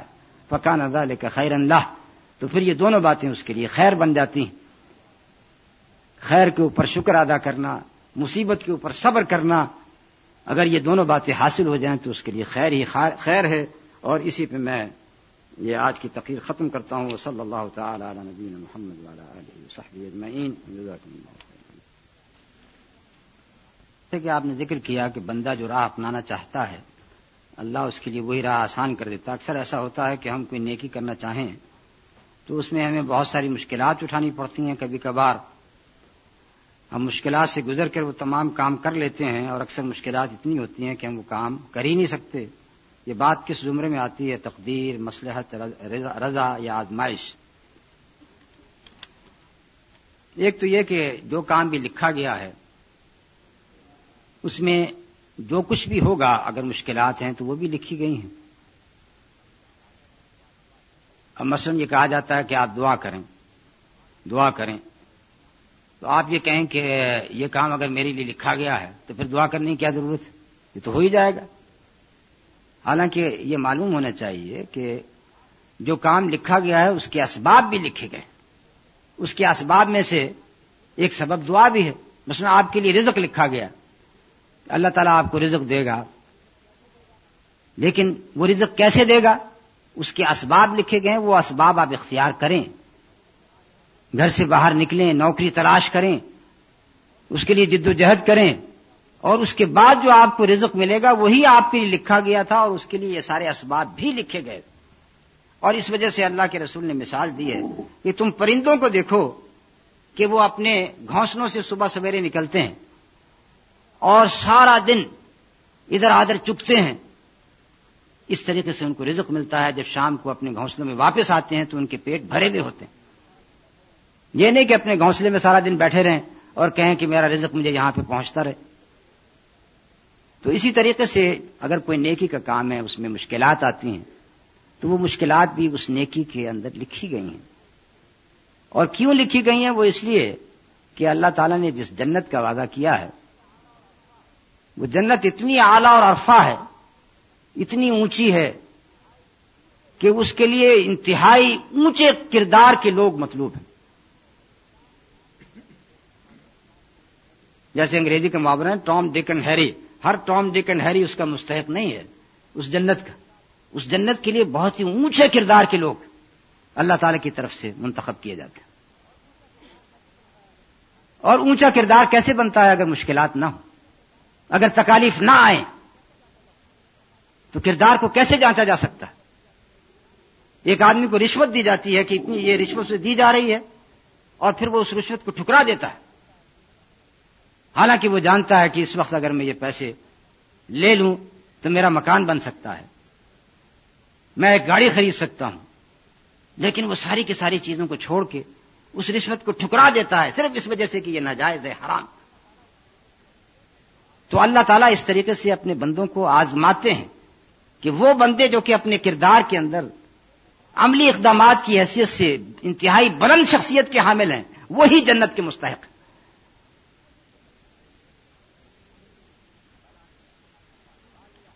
اللہ ان سلعت اللہ غالیہ اللہ ان سلعت اللہ جنہ اللہ تعالیٰ نے جو کموڈٹی رکھی ہے، وہ بہت ہی مہنگی ہے، بہت ہی ایکسپینسو ہے، اور وہ کموڈٹی کیا ہے؟ اللہ ان سلعت اللہ جنہ وہ جنت سوال ہے کہ میں قرآن علم حاصل کرتی ہوں، اس کو بار بار یاد بھی کرتی ہوں، اچھی نیت ہے، جذبہ ہے، محنت ہے، مگر جب کرنے کا وقت آیا تو بھول گئی۔ وہ کیا کہا سکتے اب کام تو نیک تھا، تو کیا اس میں غلطی میری ہے یعنی ایمان کی کمی ہے یا پھر میری تقدیر میں صرف اتنا ہی تھا؟ یاد رکھنا جتنا کہ اللہ نے چاہا۔ اس کو واضح کریں۔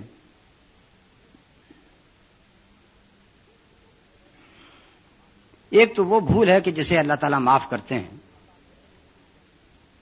خطا کو ایک شخص نے جان بوجھ کے کوئی کام نہیں کیا، غلطی سے کام ہو گیا، اللہ تعالیٰ اسے معاف کرتے ہیں۔ اور ایسی نسیان کی وجہ سے اور ایسی ہی اکراہ کسی شخص کو مجبور کیا گیا کسی کام پر، اس کی اپنی مرضی نہیں تھی، ان تین چیزوں کو معاف کیا گیا۔ تو اس کے اندر ایک چیز نسیان بھی ہے۔ لیکن یہ نسیان وہ ہے کہ مثلا آپ نے کوئی وعدہ کیا اور یاد نہیں رہا، تو اس وجہ سے آپ پر مواخذہ نہیں ہوگا۔ یہاں پر ایک چیز ہے کہ آپ ایک علم حاصل کرنا چاہتے ہیں اور اس کے لیے محنت بھی کی ہے۔ تو یہ جو بھول ہے، اس کو کم کرنے کی یا اس کو ختم کرنے کی ضرورت ہے۔ یعنی اس میں بہت ہی بڑی ہمت کی ضرورت ہے۔ اگر آپ نے کار ڈرائیو کرنی ہو، کار ڈرائیو کرنی ہو اور آپ کو سونے کی بھی عادت ہو، اب آپ یہ بھی چاہیں کہ میں کار بھی ڈرائیو کروں اور ساتھ ساتھ سوتی بھی رہوں تو ایسی کار ابھی تک ایجاد نہیں ہوئی۔ اگر کار ایجاد ہو جائے تو ایسی روڈ ایجاد نہیں ہوئی کہ جس کے اوپر انسان سوتا بھی جائے اور کار بھی ڈرائیو کرتا جائے۔ تو اس لیے آپ کو اپنے آپ کو قابو میں کرنا پڑے گا۔ اور وہ اس لیے میں نے یہ مثال دی کہ میں بھی کار ڈرائیو کرتے ہوئے سوتا ہوں۔ آ, میری اہلیہ موجود ہیں وہ اس بات کی گواہی دیں گی۔ تو اس کے لیے پھر مجھے بہت کچھ کرنا پڑتا ہے۔ کبھی میں اپنے اوپر پانی کی چھینٹیں ڈالتا ہوں۔ کبھی راستے میں گاڑی روک کے کافی پیتا ہوں چائے پیتا ہوں اور اس کے بعد پھر گاڑی کو چلاتا ہوں۔ لیکن اگر میں یہ کہوں کہ نہیں میں سوتا بھی رہوں اور گاڑی بھی ڈرائیو کرتا رہوں تو کیا ہوگا؟ تو بہت بڑا ایکسیڈنٹ ہو سکتا ہے۔ تو میں پوری کوشش کرتا ہوں کہ مجھے نیند نہ آئے۔ جب نیند آتی ہے تو پھر یہ سب کچھ کوشش کرتا ہوں۔ پانی کا گلاس سارا کا سارا اپنے سر کے اوپر انڈے لیتا ہوں، گاڑی چلاتے ہوئے۔ ایسے وقت میں سردی، گرمی سب انسان بھول جاتا ہے، جبکہ گاڑی ڈرائیو کر رہا ہو تو مطلب یہ ہے کہ اگر آپ نے کسی کام کو اچیو کرنا ہے، تو اس کے لیے پھر ہمت کریں۔ یہ جو بھولنے کی عادت ہے، اس کو دور کرنے کی کوشش کریں۔ کانسنٹریٹ کریں اپنی ایجوکیشن کے اوپر۔ کس طریقے سے اس کو یاد کیا جا سکتا ہے؟ اس میں قرآن یاد کرنا ہے۔ قرآن کو آپ نے یاد کیا، انسان بھول جاتا۔ لیکن آپ اسے بار بار پڑھیں، روزانہ پڑھیں۔ روزانہ اپنا معمول بنا لیں کہ فجر کے بعد میں نے ایک صورت پڑھنی ہے۔ تو اس طریقے سے وہ قرآن یاد رہے گا۔ لیکن صرف یہ کہہ دینا کہ بھئی میں نے تو اپنی طرف سے کوشش کی تھی، لیکن میں بھول جاتی ہوں۔ تو اس بھول کو ختم کرنے کی کوشش کریں۔ لیکن اس کے باوجود بھی اگر پھر یہ بھول باقی رہ گئی، تو پھر آپ یہ کہہ سکتے ہیں کہ ہاں یہی میرا مقدر تھا۔ لیکن پوری کوشش کرنی چاہیے۔ اللہ نے فرمایا کہ اللہ جس کو ہدایت دیتا ہے، اسے دیتا ہے، جس کو گمراہ کرتا کرنا چاہے، اسے گمراہ کرتا ہے کیا اس میں بھی انسان کا ارادہ شامل ہے۔ اور وہ انسان جو مسلمان گھرانے میں پیدا نہ ہوا، بلکہ کافی گھرانے میں پیدا ہوا، کیا اس کے ساتھ یہ زیادتی نہیں؟ یہ جو اللہ تعالیٰ کا فرمان ہے یہ دی میشا وہ یوزل میشا لیکن اس کے بعد کیا ہے؟ وما یوزل بہی الفاسقین الذين ينقضون عهد الله من بعد ميثاقه ويقطعون ما امر الله به ان يوصل ويفسدون في الارض اللہ تعالیٰ فاسقین کو ہدایت نہیں دیتا۔ وہ فاسقین جو کہ یہ یہ کام کرتے ہیں۔ اللہ تعالیٰ کے عہد کو توڑتے ہیں۔ اللہ تعالیٰ نے جن چیزوں کو جوڑنے کا حکم دیا انہیں کاٹتے ہیں۔ اور زمین کے اندر فساد کرتے ہیں۔ تو یہ جو اللہ تعالیٰ کا فرمانا ہے کہ اللہ تعالیٰ ہدایت دیتا ہے اور گمراہ کرتا ہے، یہ یہ آخری عمل ہے کہ آخر میں کیا ہوتا ہے۔ اگر ایک انسان حالت کفر میں مر جاتا ہے، جیسے کہ ابو لہب یا ابو جہل، تو اللہ تعالیٰ نے اس کے لیے گمراہی لکھی ہوئی تھی۔ یہ مطلب یہ اس کا آخری نتیجہ تھا۔ لیکن آغاز میں، ابتدا میں اللہ تعالیٰ نے ہر ایک شخص کے لیے کہا وہ ہدینا ہوں نجدین کہا کہ فعم شاکرن و اما کفورا ہم نے انسان کو دونوں راستے دکھا دیے، شکر کا راستہ بھی اور کفر کا راستہ بھی۔ اب اس کے بعد جو شخص شکر کے راستے کی طرف قدم اٹھاتا ہے، وہ راستہ اس کے لیے آسان ہو جاتا ہے۔ جو شخص کفر کا راستہ اختیار کرتا ہے، وہ راستہ اس کے لیے آسان ہو جاتا ہے۔ یہاں پھر میں ڈرائیونگ کی مثال دیتا ہوں۔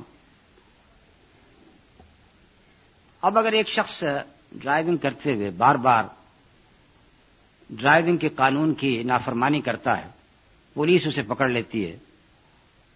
اور اگر اس کی، جو اس نے کام کیا ہے، بہت ہی سنگین ہو، تو پھر وہ اس کے لائسنس کے اوپر ایک پوائنٹ دے دیتی ہے یعنی پوائنٹ کہہ لیجیے یا ایک سیاہ نقطہ اس کے لائسنس پہ آ جاتا ہے۔ یہ جو پوائنٹس ہیں، جو اس کی ان غلطیوں کی بنا پر دیے جا رہے ہیں، یہ اس کی اپنی حرکت ہے۔ اب وہ یہ شخص نہیں کہہ سکتا کہ یہ پولیس والے میرے ساتھ زیادتی کر رہے ہیں۔ اس نے خود ایک غلط کام کیا۔ اسی طریقے سے نو انٹری کا سائن تھا، اس کے اندر گاڑی کو گھسا دیا۔ اب پولیس نے پکڑ لیا اور اس نے اس کے لائسنس کو مارک کر دیا۔ تو وہ یہ نہیں کہہ سکتا کہ پولیس نے میرے ساتھ زیادتی کی ہے، اس نے خود اپنے نفس کے ساتھ زیادتی کی۔ اور اسی طریقے سے جب اس کے پوائنٹس بڑھتے چلے جائیں گے، ایک وقت آئے گا کہ اس سے ڈرائیونگ لائسنس چھین لیا جائے گا۔ آئندہ تم گاڑی نہیں چلا سکتے اور اسی کو قرآن نے کہا وہ ختم اللہ والا قلوب وہ اعلیٰ سم اہم وہ اعلیٰ غشاوہ۔ انسان کی آنکھ پہ، انسان کے کان کے اوپر مہر لگا دی جاتی ہے۔ یہ مہر لگانے کا کیا مطلب ہے کہ اللہ تعالیٰ بس بعض لوگوں کو کہا کہ ان سب کو اسٹیمپ کر دو، مہر لگا دو اور ان کے اوپر مہر نہ لگاؤ۔ یہ مراد نہیں ہے بلکہ یہ ہے کہ ہر ایک انسان کو ارادہ دیا گیا ہے، اختیار دیا گیا ہے جب اس اختیار کا غلط استعمال کرتا۔ فلم زاغ ازاغ اللہ قلوبہم فلم زاغ جب یہ لوگ سیدھے راستے سے ہٹے تو اللہ تعالیٰ نے ان کے دلوں کے اندر کجی پیدا کر دی۔ تو اس سے مراد یہی ہے کہ شروع میں تو انسان کو، ہر ایک انسان کو حریت دی گئی ہے، اختیار کا ارادہ دیا گیا ہے۔ اس کے بعد جب وہ اس ارادے کو غلط استعمال کرتا ہے تو پھر وہ یا وہ حالت ایمان میں اس کی وفات ہوتی ہے یا حالت کفر۔ اب دوسرا سوال یہ کہ جو شخص مسلمان گھرانے میں پیدا ہوا اور ایک کافر گھرانے میں پیدا ہوا، ہر ایک شخص کو جو کچھ بھی اللہ تعالیٰ نے سہولتیں دی ہیں، اس کے مطابق اس سے پوچھا جائے گا۔ کتنے ہی لوگ مسلمان گھرانوں میں پیدا ہوتے ہیں، لیکن اپنی زندگی کافروں کی طرح گزار دیتے ہیں۔ اور کتنے ہی کافر گھرانوں میں پیدا ہوتے ہیں اور انہیں ہدایت کی توفیق ہوتی ہے۔ کیا اس وقت امریکہ میں اور برطانیہ میں مسلمان نہیں ہو رہے؟ لوگ مسلمان ہو رہے ہیں، حالانکہ کافر گھرانوں کے اندر پیدا ہوئے تھے، انہیں ہدایت نصیب ہوئی۔ اس کے مقابلے میں جو لوگ مسلمان گھرانوں میں پیدا ہوئے ہیں، کتنے ہیں جو نواز نہیں پڑھتے ہیں؟ نیکی کے راستے پر نہیں ہیں، اور بالآخر ایک کافر کسی موت انہیں نصیب ہوتی ہے۔ تو بہر صورت جو شخص جس ماحول میں پیدا ہوا اس کے مطابق اس سے پوچھا جائے گا۔ لیکن جہاں تک جنت میں جانے کا اور جہنم میں جانے کا تعلق ہے، تو جس کافر کے اوپر اللہ تعالی کی طرف سے حجت واضح ہو گئی ہے، اب اس کے سامنے کوئی جواب نہیں ہوگا۔ یعنی دین اس کے سامنے آ گیا، دین اس نے دین اسلام کو پہچان لیا، اس کے باوجود وہ اسلام نہیں لایا۔ اور آج کے زمانے میں جبکہ ساری کی ساری دنیا ایک گلوبل ولیج کی حیثیت رکھتی ہے، ٹیلی ویژن کی وجہ سے اور سیٹلائٹ پروگرامز کی وجہ سے میں نہیں کہہ سکتا کہ کوئی شخص یہ کہہ سکے گا کہ وہ اسلام کے بارے میں نہیں جانتا۔ اس نے محمد صلی اللہ علیہ وسلم کا نام نہیں سنا۔ کوئی شخص نہیں کہہ سکتا۔ تو گویا اس دین کی حجت ہر جگہ پر قائم ہو رہی۔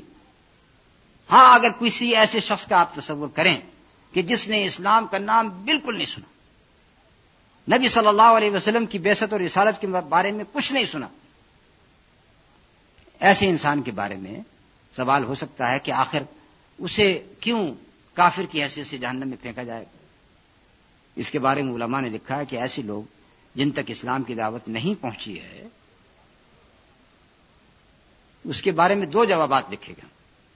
ایک جواب تو یہ کہ جتنی ہدایت اس تک پہنچی ہے، اس ہدایت کے بارے میں اس سے سوال کیا جائے۔ گا ہدایات اربا چار قسم کی ہدایات ایک تو سب سے نچلی ہدایت ہے جسے آپ کہہ سکتے ہیں جی جبلی ہدایت، دی گائیڈنس آف انسٹنکٹ اس کے بعد حواس کی ہدایت، دی گائیڈنس آف سینسز اس کے بعد عقل کی ہدایت، دی گائیڈنس آف ریزن اور اس کے بعد آسمانی ہدایت، دی گائیڈنس آف ریولیشن یہ چار ہدایات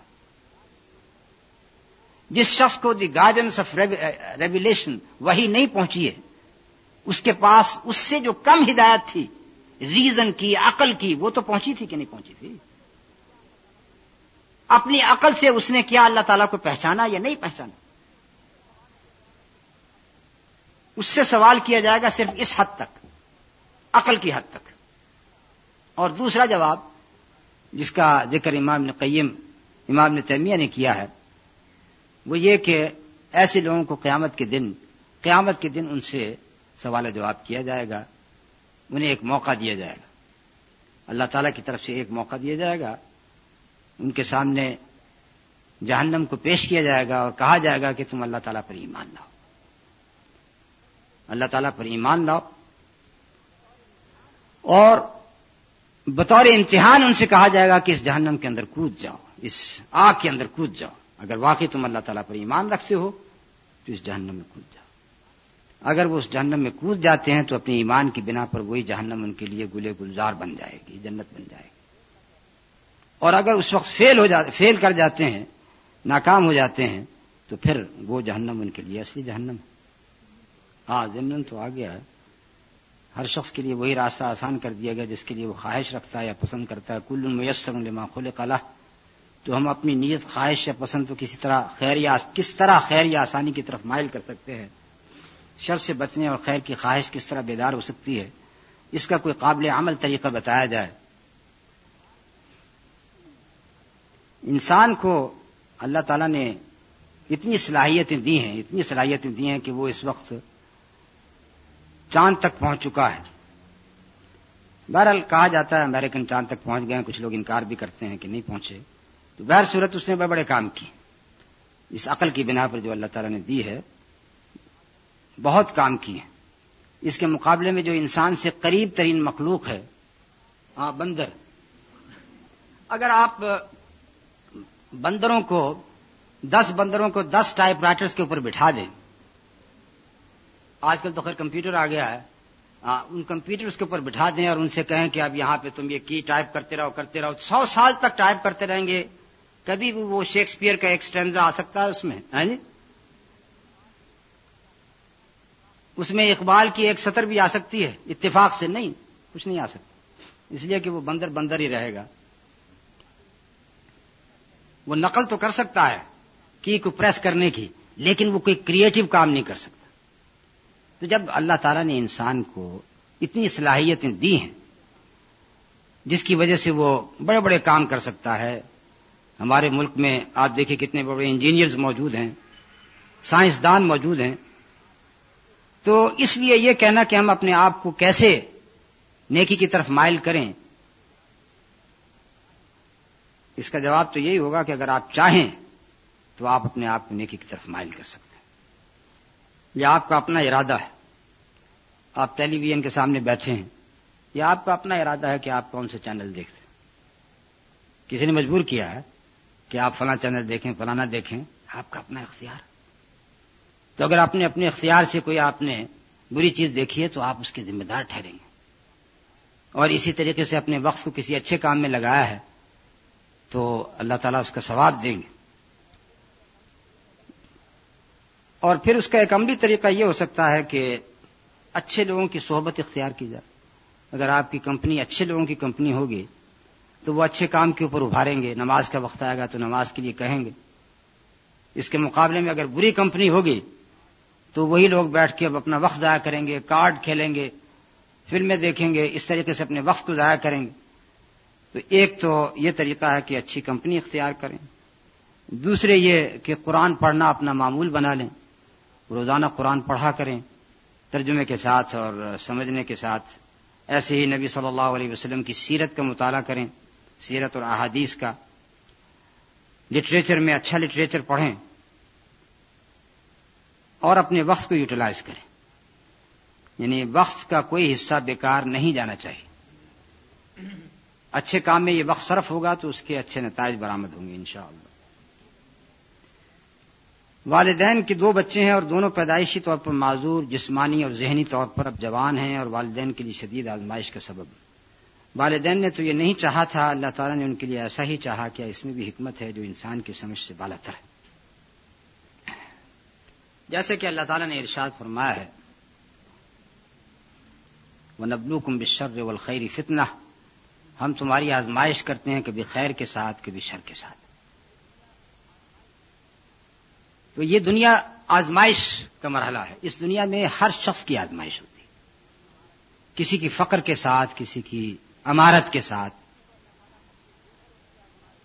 کسی کو اللہ تعالیٰ بچے دے کر اس کی آزمائش کرتا ہے، کسی سے بچے چھین کر اس کی آزمائش کرتا ہے۔ کسی کو صحت مند بچے دیے جاتے ہیں، کسی کو معذور بچے دیے جاتے ہیں۔ اور چونکہ یہ آزمائش کی دنیا ہے، اس وجہ سے یہ نہیں کہا جا سکتا کہ آخر ان معذور بچوں کو کیا قصور تھا کہ انہیں معذور بنایا گیا۔ وہ اس لیے کہ اگر اللہ تعالیٰ معذور بچے اس دنیا میں دنیا میں پیدا نہ کرتے، تو پھر انسان میں وہ جو رحمت کا مادہ ہے یا شفقت کا مادہ ہے، وہ کیسے ظاہر ہوتا؟ ہے جن والدین کے معذور بچے ہوتے ہیں، وہ ان کے ساتھ اچھا ٹریٹمنٹ کرتے ہیں، ان کی دیکھ بھال کرتے ہیں، ان کے آرام کا خیال کرتے ہیں، کس بنا پر؟ اس قدرتی محبت اور شفقت کی بنا پر جو کہ اللہ تعالیٰ نے ان کے دلوں میں پیدا کی۔ اور اس دنیا میں جو کچھ بھی شر پیدا کیا گیا یا جو تکلیفیں پیدا کی گئی ہیں، اس کی وجہ سے پھر ہم نعمتوں کی قدر کرنا جانتے ہیں۔ اگر اولاد کا چھننا نہ ہوتا تو پھر اولاد کی قدر کیسے ہوتی؟ اگر معذور بچے نہ ہوتے تو صحت مند بچوں کی قدر کیسے ہوتی؟ انسان کی طبیعت تو ہمیشہ فرونیت کی طرف آمادہ رہتی انسان تو فرعون بنتا جاتا ہے۔ جو کسی شخص کے پاس معمولی سی اتھارٹی آ جائے، مال آ جائے، وہ اپنے وقت کا فرعون بن جاتا ہے۔ اور اس کی مثالیں ہمارے سامنے ہر جگہ پر۔ اللہ تعالیٰ اس طریقے سے بندوں کو آزماتے ہیں۔ اس قسم کے نمونے جو اس دنیا کے اندر پیدا کیے گئے ہیں تاکہ انسان اس فرونیت کا مظاہرہ نہ کرے، بلکہ خلق خدا کے ساتھ، شفقت کے ساتھ پیش آئے، محبت کے ساتھ پیش آئے۔ تو اس سوال کے جواب میں میں یہی کہہ سکتا ہوں کہ یہ بھی ایک آزمائش۔ اللہ تعالیٰ نے آزمائش اس طریقے سے کی۔ ہے اب جس شخص کی آزمائش یہ ہے، اس کے پاس دو ہی بچے ہیں۔ اور ایک حادثے میں یعنی ایک حقیقی واقعہ، ایک حادثے میں دو بچیاں ہیں۔ اور بہت ہی پیاری بچیاں، ماں باپ کے لیے تو بہرحال کوئی بھی اولاد ہو، وہ پیاری ہوتی۔ اب وہ سیر و سیاحت کے لیے جاتی ہیں، ایک لیک کے اندر، ایک کشتی کے اندر۔ وہ کشتی ڈوب جاتی ہے، وہ دونوں بچیاں ڈوب جاتی ہیں۔ اب ان والدین کی اور کوئی اولاد نہیں۔ اب آپ تصور کر سکتے ہیں کہ ان کے اوپر کیا بیتی ہوگی۔ تو یہ ان کے لیے آزمائش ہے، ایک بہت بڑی آزمائش۔ اس کے مقابلے میں ایک شخص، اس کے پاس اولاد ہے لیکن معذور ہے۔ وہ پھر بھی اللہ تعالیٰ کا شکریہ ادا کرے گا کہ میری اولاد میرے پاس چاہے وہ معذور ہی کیوں نہ تو اس وجہ سے ہر ایک شخص کو اپنے سے فروتر شخص کو دیکھنا چاہیے۔ اور یہی رسول اللہ صلی اللہ علیہ وسلم کی تعلیم ہے کہ جہاں تک نیکی کا تعلق ہے تو اس شخص کو دیکھو جو تم سے بڑھ کے اور جہاں تک مال کا تعلق ہے، دنیا کی متا کا تعلق ہے، تو اس شخص کو دیکھو جو تم سے نیچے ہے، تاکہ تم اللہ تعالیٰ کی نعمتوں کا شکریہ ادا کر سکو۔ اللہ نفس اللہ کہ اللہ تعالیٰ اتنی ہی تکلیف دیتا ہے یعنی اتنا ہی کا حکم دیتا ہے جتنا کہ انسان، جتنے کہ انسان کی وسعت ہوتی ہے۔ اس کا مطلب اس کا ہے تکلیفی امور سے اس کا تعلق ہے کہ اللہ تعالیٰ نے جن عبادات کا ہمیں حکم دیا ہے، نماز کا، روزے کا، حج کا، زکوٰۃ کا، اس سب کی وسعت ہمیں پائی جاتی ہے۔ ایک شخص اگر بیمار ہو تو وہ اپنی وسعت کے مطابق، اپنی طاقت کے مطابق نماز پڑھے گا۔ اگر کھڑے ہو کے نماز نہیں پڑھ سکتا تو بیٹھ کے پڑھے گا، بیٹھ کے نہیں پڑھ سکتا تو لیٹ کے پڑھے گا۔ اگر ایک شخص حج پیدل نہیں کر سکتا تو سواری پہ کرے گا۔ سواری پہ بھی نہیں کر سکتا تو پھر اللہ تعالیٰ نے یہ کہا اسے اجازت دی کہ وہ کسی اور شخص کو اپنی طرف سے بھیج دے حج کرنے کے لیے۔ یہ وہ ساری کی ساری چیزیں ہیں جو جو کہ اس آیت سے متعلق لا یکلف اللہ نفسا الا وسعها اس لیے اس کے آگے فرمایا، لہا ما کسبت و علیہ مکتسبت یہاں پر کسب کا لفظ استعمال کیا، لہا ما کسبت، کہ جو کچھ بھی اس نے کسب انہیں خود کام کیے، اس کا ثواب اسے ہوگا۔ وہ علیہ مکتسبت اور جن برائیوں کو اس نے کمایا، اس کا بوجھ اس کے اوپر ہوگا۔ اور یہاں پر فرق بھی ہے دو لفظوں کا، کسبہ کا اور اقتصبہ کا۔ یہ عربی کے الفاظ ہیں، کسبہ اور اقتصبہ نیکی کے لیے لفظ آیا، لہا ما کسبت۔ کہ جو کچھ بھی اس نے کمایا ہے، وہ اس کا ثواب اسے ہوگا۔ اور برائی کے لیے استعمال ہوا اقتصبہ وہ علیہ مکتسبت اقتصبہ یعنی اس نے اس کے لیے کچھ جان لگائی، کچھ مشقت کی تو پھر وہ چیز اسے حاصل ہوئی۔ یعنی برائی کے لیے اقتصبہ کا لفظ کے برائی کے لیے بھی انسان کو مشقت کرنی پڑتی ہے، ایسی حاصل نہیں ہو جاتی۔ ایک جواری جوا کھیلتا ہے تو اس کے لیے وہ مشقت کرتا ہے، اپنا پیسہ لگاتا ہے۔ تو اس نے وہ برائی خریدی ہے، اس کے لیے مشقت کی ہے۔ اس وجہ سے اس کے لیے اقتصبہ کا لفظ۔ یہ تو آیت ہے تکلیفی امور سے متعلق۔ اور جو دوسرے امور ہیں، کسی کا بچے کا مر جانا اسی طریقے سے معذور بچوں کا اس کے لیے پیدا ہونا یہ تقدیری امور ہے یہ تقدیری امور ہے اور تقدیری امور کے لیے فرمایا کہ اس کے لیے انسان صبر کرے۔ انسان اس کے لیے صبر کرے۔ اور صبر ایک ایسی چیز ہے جو کہ ایک اتھا سمندر کی مانند ہے۔ ایک بہت ہی وسیع چیز ہے۔ انسان وہ صبر اختیار کرے، کسی بھی حادثے کے اوپر وہ تو صبر کر سکتا ہے۔ وہ اس لیے کہ انسان میں نسیان کا مادہ رکھا گیا ہے۔ وہ معصوم انسان اللہ نسی ہی وہ مل قلب اللہ اللہ یا انسان کو انسان اس لیے کہا گیا کہ اس میں نسیان پایا جاتا ہے۔ قلب کو قلب اس لیے کہا گیا کہ وہ حالت تقلب میں رہتا ہے، کبھی ادھر کبھی ادھر۔ تو انسان بڑے بڑے حادثے اس کے اوپر ہو جاتے ہیں، بھول جاتا ہے۔ کل یہاں پر ماتم تھا، آج یہاں پر شادی ہو رہی۔ یا ایسا نہیں ہوتا ہے؟ ہوتا ہے۔ تو چونکہ صبر کا مادہ رکھا گیا ہے، تو اس وجہ سے تقدیری امور میں یہ نہیں کہا جا سکتا کہ اس کے اوپر اس کی استطاعت سے زیادہ بوجھ لادا گیا ہے۔ نہیں، یہ ایک حوادث حوادث ہیں اور حوادث پر صبر کرنے کا حکم دیا گیا۔ کیا کوشش مقدر پر اثر ڈال سکتی ہے؟ مثلاً بہت سی ایسی مثالیں موجود ہیں کہ ایک شخص تھوڑی کوشش، تھوڑی محنت پر زیادہ حاصل کر لیتا ہے، جبکہ دوسرا زیادہ کوشش پر بھی زیادہ حاصل نہیں کر سکتا۔ کیا ایسی صورت میں اللہ کے ارادے اور انسان کے ارادے میں مطابقت نہیں ہو پاتی؟ اگر نہیں تو کیوں؟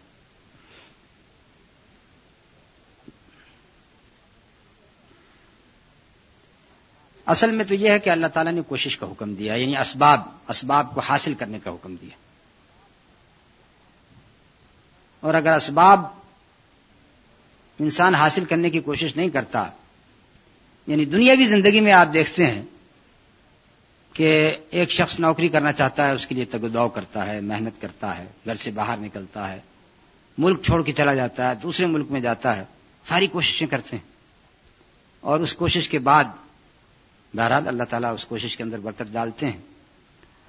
اس کو نیک کام کے اندر بھی اسی مثال کو لینا چاہیے کہ اگر آپ چاہتے ہیں کہ کوئی شخص چاہتا ہے کہ وہ نیک بنے، نماز پڑھے، تو اس کے لیے کوشش کرے یعنی رزق کے لیے تو وہ مارا مارا پھرتا ہے۔ اور جب نماز پڑھنے کا وقت آتا ہے تو گھر میں بیٹھا رہتا۔ گھر سے باہر نکلنے کی کوشش نہیں کرتا۔ مرد کی حیثیت سے مسجد میں نہیں جاتا۔ تو ایسے شخص نے تو کوئی کوشش نہیں کی۔ غیر صورت کوشش کرنا ہمارا فرض کیا ہے کہ ہم کوشش کریں۔ زیادہ کوشش سے تھوڑا حاصل ہونا، تھوڑی کوشش سے زیادہ حاصل ہونا، یہ دونوں اللہ تعالی کی طرف سے ہیں۔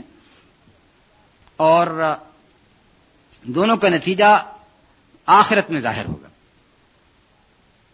آخرت میں ظاہر ہوگا کہ ایک شخص اگر بہت ساری کوشش کے بعد تھوڑا بہت پاتا ہے اور اسی کے اسی کے اوپر قناعت کرتا ہے تو اس کے لیے زیادہ ثواب ہوگا۔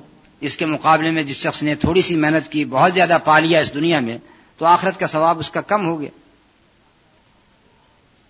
ایک شخص مسجد میں آتا ہے بہت دور سے چل کے، دوسرا شخص مسجد کے بالکل قریب رہتا۔ ہے دونوں مسجد کے اندر آتے ہیں، دونوں با جماعت شریک ہوتے ہیں، جماعت کا ثواب دونوں کو حاصل ہوتا ہے۔ لیکن ایک شخص کے ساتھ اس کا وہ چلنا بھی شامل ہے، جو کہ مسجد میں آنے سے قبل تھا۔ تو یقیناً اس کا ثواب زیادہ ہوگا۔ ایک فیصلہ کرنے کے بعد اس کے نتائج اچھے نہ نکلیں تو کیا یہ ہمارے اپنے فیصلے کی وجہ سے ہوا اس میں ہمارا کتنا اختیار ہے؟ فیصلہ کرنے سے پہلے کوئی بھی فیصلہ کرنا ہو کسی کام کا تو اس سے پہلے دو چیزیں ضروری ہیں۔ ایک ہے استشارہ اور دوسرے ہے استخارہ۔ کوئی بھی آپ نے کام کرنا ہو، شادی کا مسئلہ ہو، مکان خریدنے کا مسئلہ ہو، تو آپ اس سے پہلے مشورہ کریں اپنے ایلڈر سے، اپنے بھائی بندوں سے، والدین سے عائزہ اور اقربا سے، دوستوں سے۔